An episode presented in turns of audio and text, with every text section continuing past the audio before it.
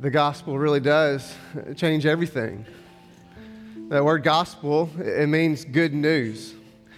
It is the good news of God's radical, limitless, unbounded, life changing love for you and me. We are starting a brand new series today on love love of God. How do we love the church? How do we love our families? How do we love the world? Well, this morning I want to wrestle with the foundational question that we have to answer before we can answer any other question about love, and it's Does God really love me? I think in our world today, we are obsessed with love, aren't we? When you look at the movies we watch, uh, the music we listen to, the books we read, the TV shows, the magazines, everything in our world is delivering its message about what love is, and we are just soaking it all in. We are saturated, and we can't get enough. And we're all looking for love. The problem is, it's like the old, old country song we're, we're looking for love in all the wrong places. We're not really even sure what kind of love we want. And we bounce back and forth between all kinds of different love. One moment we're looking for romantic love, right? Candlelight dinners. Another moment we want, you know, friendship love, or we, we're looking for family love. We're not really sure what kind of love is going to fulfill us. But what I want to suggest to you this morning is that there is a love that is deeper, that is greater, that is more sustaining than any other kind of love. And it's the love that God has for us and invites us into. As you read through the Bible, particularly in the New Testament, every single time it talks about uh, God's love for us, it uses a Greek word, agape. And that is God's love for us. Agape kind of love is a love that is sacrificial, it is self giving, it is unconditional, it comes from the giver without merit, without earning from the other person. It is totally self giving and self initiated. That is the love that God has for us that God has a love for us that knows no bounds, it knows no limits. It is God giving of Himself to us regardless of what we give in return. God is always moving toward us. That's the kind of love that God has for us. But the question that we really need to wrestle with is do I really, really believe that God loves me that way? Do I really rest in that? Now, what does this love of God look like?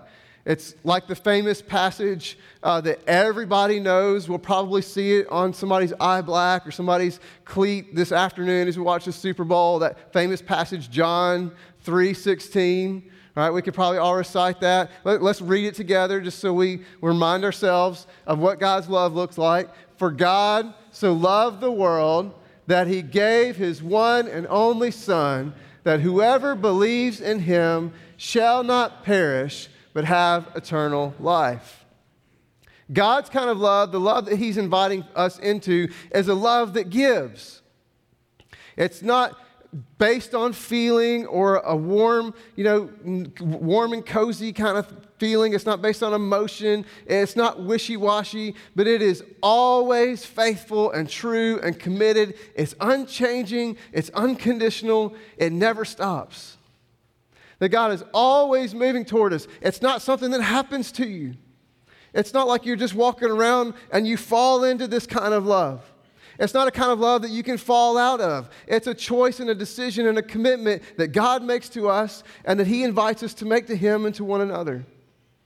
This is the kind of love that, that God is, is leading us into. It's His unchanging commitment to us. Here's a, a quick, simple definition of what love looks like that God gives to us it's a tangible act to bless another person as an expression of commitment and favor. That's what God is doing in our lives. He, he has a tangible reality. He gives of Himself. He gave His Son. He gives His Spirit. He gives the church. He gives His love to us in a tangible way that you can see it, you can hear it, you can feel it, you experience it. Not based on how God is feeling or how we feel, but on his unchanging commitment to bless us, to give us his favor, because he's committed to us. He wants to be in relationship with us, he wants to do life with us. And every single time we come to God and say, God, do you really love me like that? The answer is yes. You know, we've all heard, you know, Jesus loves me, this I know, for the Bible tells me so. Uh, I would add to that, Jesus loves me, this I know, for history tells me so. As we see what Jesus did in and through the world, historically accounted for. I would say for the, the life of the church tells me so, for the presence of the Holy Spirit tells me so, for God's constant ongoing activity in the world tells me that God's love me, loves me because I can see it and I can hear it and I can feel it. It's a tangible reality.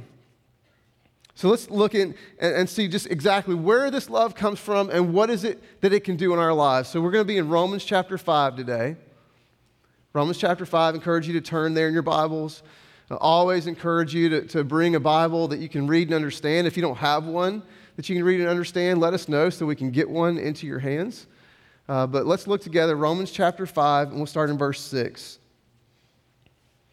This is what Paul writes. You see, just at the right time, when we were still powerless, Christ died for the ungodly. Very rarely will anyone die for a righteous person though for a good person someone might possibly dare to die. But God demonstrates his love for us in this while we were still sinners, Christ died for us. If you're taking notes this morning, write this down. Love starts with God. Love starts with God. It is 100% completely, utterly, totally initiated by God. It is God's movement toward us before we ever think about moving toward God. It is 100% His pursuit of us. Completely unmerited, completely unearned. There is nothing that we could ever do to measure up to the greatness of God, nothing we could ever do to make ourselves worthy of the love of God. And so He initiates it, He moves toward us, He makes it happen. It is His start from to move in our lives and, and shape us and change us and bring us into life with Him, 100% initiated by God. From the beginning of time, did you know that God has been pursuing you? From the beginning of time, God knew that you would be here this morning, that you would be worshiping at Getwell Church, that you would hear this scripture, and that He would have an opportunity either to tell you for the first time or to bring you back or to encourage you that He loves you. The, the reality that changed my life was that God didn't just love the world, He loved me. Do you really believe that? Do you believe that God is pursuing you? Can you answer uh, confidently that does God love me? Yes. So did you know that, that every time you see God moving in your life, every time you hear God's voice, He was always active and moving and speaking way before we saw it or heard it? And so, if you're in a place in a season this morning and you're saying, God, I don't know where you are, I can't hear your voice, I don't know what you're doing, He's already at work in your life. How can we look back in our lives and say, I've seen God at work, and that is evidence that God loves me? And from all of history, this has been the way God is. He pursues us. From the creation of the universe, why would God create the world? Why would He give us life? So that He could give us His love. Why would God uh, make, do miracles in our lives so that He could show us His love? Why would He make the promises He gives so He could remind us of His love? Why does He give us instructions of how to do life so that we can live in His love? Why did He give us His Son Jesus so that we could be restored and brought back into His love? Why does He give us His Holy Spirit so that we can be empowered in His love? Why does He give us this beautiful movement and community called the church so that we can live together in the mission of His love?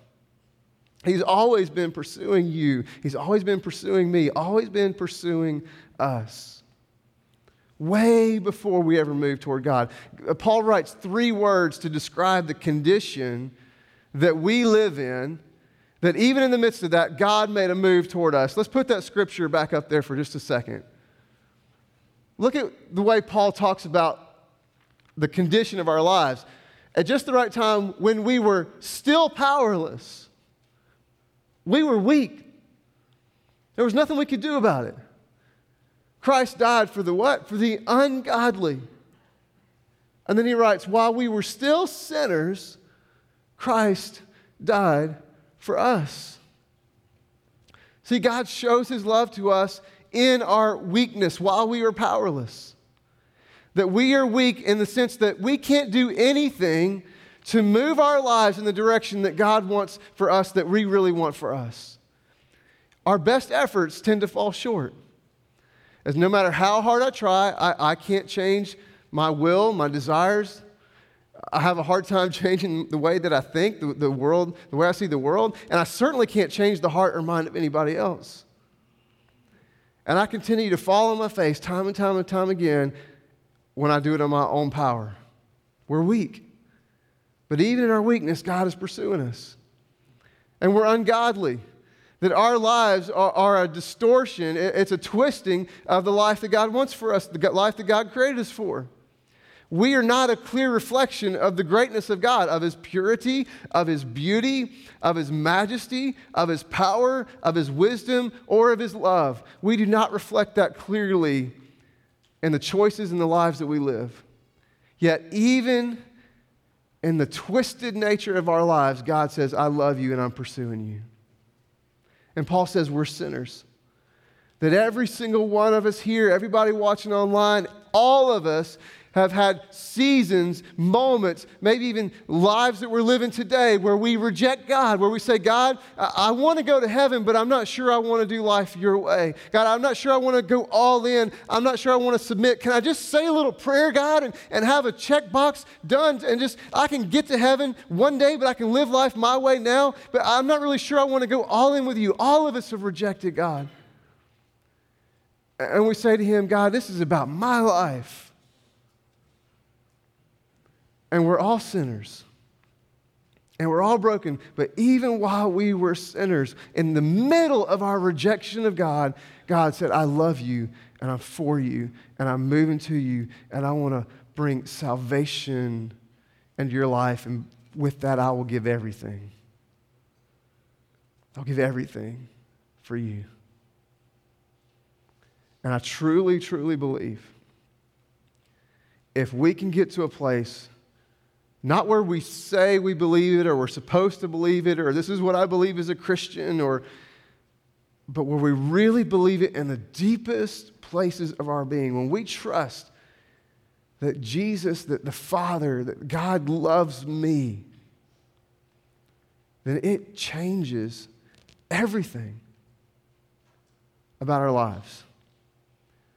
Paul continues to write and he begins to describe of, of what this love looks like when it gets hold of us. If we were to continue in verse 9, he says, Since we have now been justified by his blood, how much more shall we be saved from God's wrath through him? For if while we were God's enemies, we were reconciled to him through the death of his son, how much more, having been reconciled, shall we be saved through his life? Not only is this so, but we also boast in God through our Lord Jesus Christ, through whom we have now received reconciliation. Understand there, there's a, a truth, a, a theology about what Christ does in our lives. That when we say yes to God and we say, Jesus, I trust that you died for me, I trust that you love me, I trust that you set me free, that, that I can have life in you, then from that moment forward, with a real faith and a real trust, I am in Christ and Christ is in me. That my whole life is wrapped up in Christ so that everything that Jesus Christ, the Son of God, experiences is bestowed on me. And in his death, and in his life, in his resurrection, Paul says that we experience the love of God in a tangible reality, a tangible way. I can see it, I can hear it, I can feel it. And he gives us three expressions of what that looks like. In these verses that we just read, he, Paul tells us that God, in his love, restores, rescues, and redeems. He restores, he rescues, and redeems. Let's, let's talk about each. In his love, God restores. Because of God's love, my relationship with the Father is restored. And when you really, really love somebody, you want to do life with them. You want to be connected with them. You want your life to be wrapped up in their life. You want to be close to them. And that's the way God looks at us. Because of his love for you and for me, he wants his life to be wrapped up in our lives. He wants our lives to be wrapped up in his. But here's the big problem because we are ungodly, because we are sinners, because we had rejected God, we're in the midst of a holy God. He's perfect in every way. His holiness means he's set apart. So, in his purity, he's set apart. He's like no other. In his beauty, he's set apart like no other. In his power, in his majesty, in his wisdom, he is set apart like no other. And we can never measure up. And that was a boundary between us and God. There was no way. And so, where there was no way, God made a way. And he sent his son Jesus that we could be restored to him, that the boundary, that the wall would be broken down. And when Jesus came and he lived a perfect life and he gave his life in obedience, he gave a, a sinner's death. Even though he was perfect without fault, he died on the cross. And when he died on the cross, he took your sin and my sin. He took your brokenness and my brokenness, your rejection and my rejection, and he took it into his body. He took it into himself, and then he took all of that sin and that brokenness and that death, and he took it to the grave. And when it took it to the grave, he destroyed it forever so that our guilt is gone. Do you understand that? That Jesus took it all and he destroyed it. And now, when God looks at you, when you put your faith in Jesus Christ, when you really believe that God loves you as you are, that He sent His Son to die for you in the middle of your rejection, when we trust in that, God looks at you and He does not see your guilt. All He sees is the righteousness of His Son. And our relationship can be restored. In His love, God restores us. In His love, He also rescues us. He sets us free. Look at what Paul writes in verse 10. He said, while we were God's enemies, we were reconciled, so we were restored to Him through the death of His Son. But how much more, having been reconciled, shall we be saved through His life? That in His love, God saves us, He rescues us. If in His death, He restored us to God, in His life, He sets us free from sin that God came not to make good pe- or bad people good, but to make dead people alive, that we have a hope of heaven, that we have a hope of a future, we have a hope of eternity with God, and even though I'm getting to heaven one day, heaven can come to me today, and God wants to begin a work in me, and He wants to set me free, that sin and bondage just no longer has to have a hold on me. And I can be rescued. That the brokenness doesn't have to hold me, that the despair doesn't have to hold me, that the hopelessness does not have to hold me, that the broken relationships do not have to hold me, that the doubt and the fear and the shame do not have to hold me because I've been rescued by the life, the resurrection of Jesus Christ. That is God's love for us. God created the universe knowing what it would cost. Knowing that he, he would have to give his son for you and for me to be restored, to be rescued. Why did he do it? Why did he pay the cost? Because of his deep, unbounded, unfiltered, passionate love for you and his love for me. And that love is so great that he doesn't just stop there, but there's one more step. He restores, he rescues, He also wants to redeem. He wants to make your life, He wants to shape and transform and set you free so that your life looks like what it was intended to be. Look at what Paul writes again, verse 11. He says, Not only is this so, not only are we restored, not only are we rescued, but we also boast in God through our, love, through our Lord Jesus Christ. How is it that we can boast in God? Because we, and increasingly so, we experience the power of God's love in our life. The more that I experience the restoration, that I can commit and connect to God, the more that I'm rescued, that sin doesn't have its hold on me like it used to, that I'm being changed in how I feel and how I think and what I want and the direction of my life, I begin to experience more and more and more the amazing power of God's grace and God's love in my life. And because of that, I can boast of what God has done for me and who my God is, and the greatness and the beauty and the power of who He is. See, all of these things that we talk about, these expressions of love, we talk about in the church, things like obedience, things like worship, things like serving, uh, things like faithfulness and, and, and serving God, all of these things are an expression of a response to the love already given, not an earning of the love that we want. That all we can do is receive and respond, knowing that we'll never earn up or merit or measure up to what, what God's standard is. All we can do is the receive the love freely given and let Him do the redeeming. Let me share with you the, the struggle, the challenge that I've faced over the last couple of weeks as I prepared this message. I know that probably for every single person here and everybody watching online, this is not the first time you've heard this. We've all heard John 3:16. We've all heard God loves me. We've all heard Jesus died for me. And for the most part, most of us think that we believe it we think that we trust it. We think that we're all in. We may say we're a Christian and we go to church, and because we're in a Bible study, we serve on a mission trip, or because we, we said a prayer, we think that we trust in the love of God. But how much more does God want for us? Even in my own life, standing here before you, teaching and preaching and, helping, hopefully, to lead the church faithfully, I continue to struggle with this, this call to really trust that Jesus loves me. So, a, a moment of confession. Maybe this doesn't apply to you, but it, at least does to me. I find myself living with these two struggles that seem to be on polar opposites, these extremes uh, of doubt, of fear, of shame on one day I'll find myself just really wrestling with God could not love a person like me. God, He knows my past, He knows my history, He knows my failure, He knows my shame. And even it doesn't really matter what's happening in my brain, my heart takes over and I feel like I've got to earn God's love. I've got to earn his favor and I push and I strive and I, and I, and I go 100 miles an hour. And it's not driven by uh, gratitude, it's driven by fear and it's driven by shame.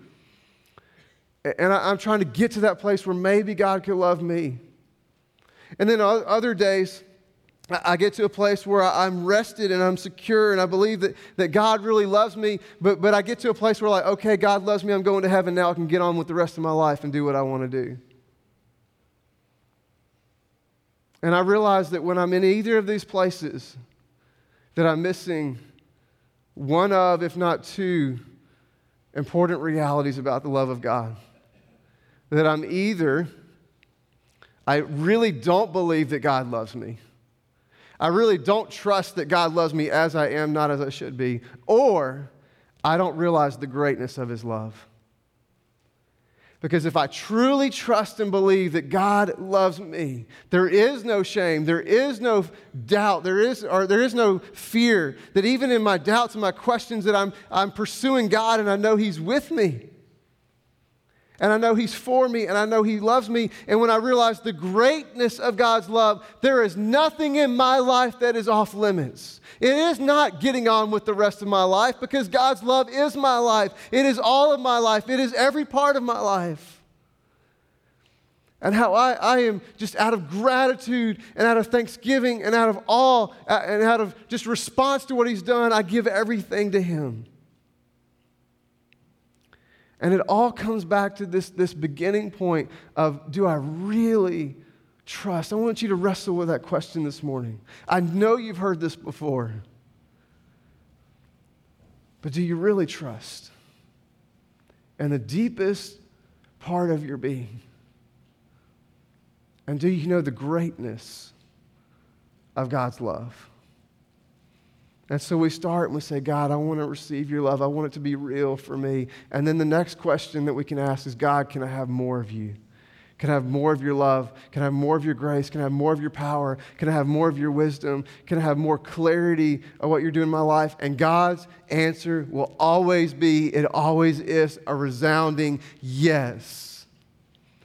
God, can have more of you? Yes. God, can have more of your, your wisdom? Yes. God, can have more of your grace? Yes. God, can have more, more of your power in my life? Yes. God, can have more calling to serve you? Yes. God, can have more of your grace in my life? Yes. God, can have more forgiveness? Yes. Can I have more clarity around who you are and what you want to do in my life? Yes.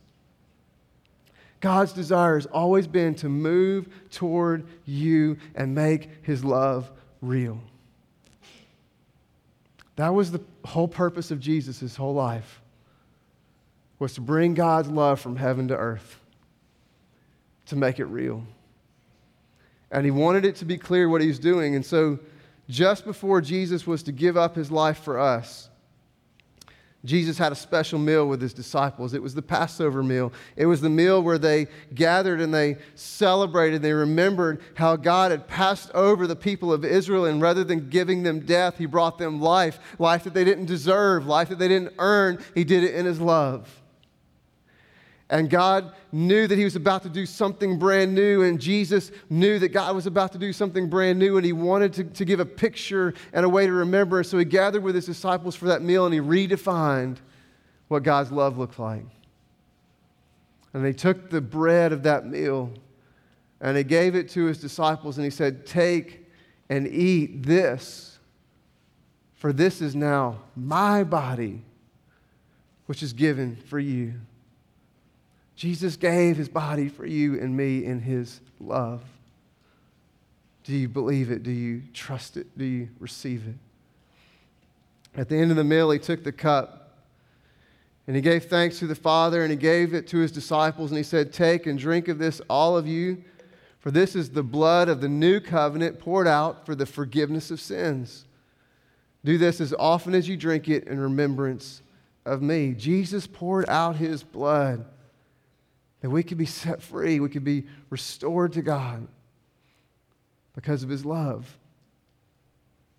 Do you believe it? Do you trust it? Do you receive it? And so we gather to receive these gifts the body, the blood. And we ask the Holy Spirit to do a work in us and through us to, to help us to receive that great love of God.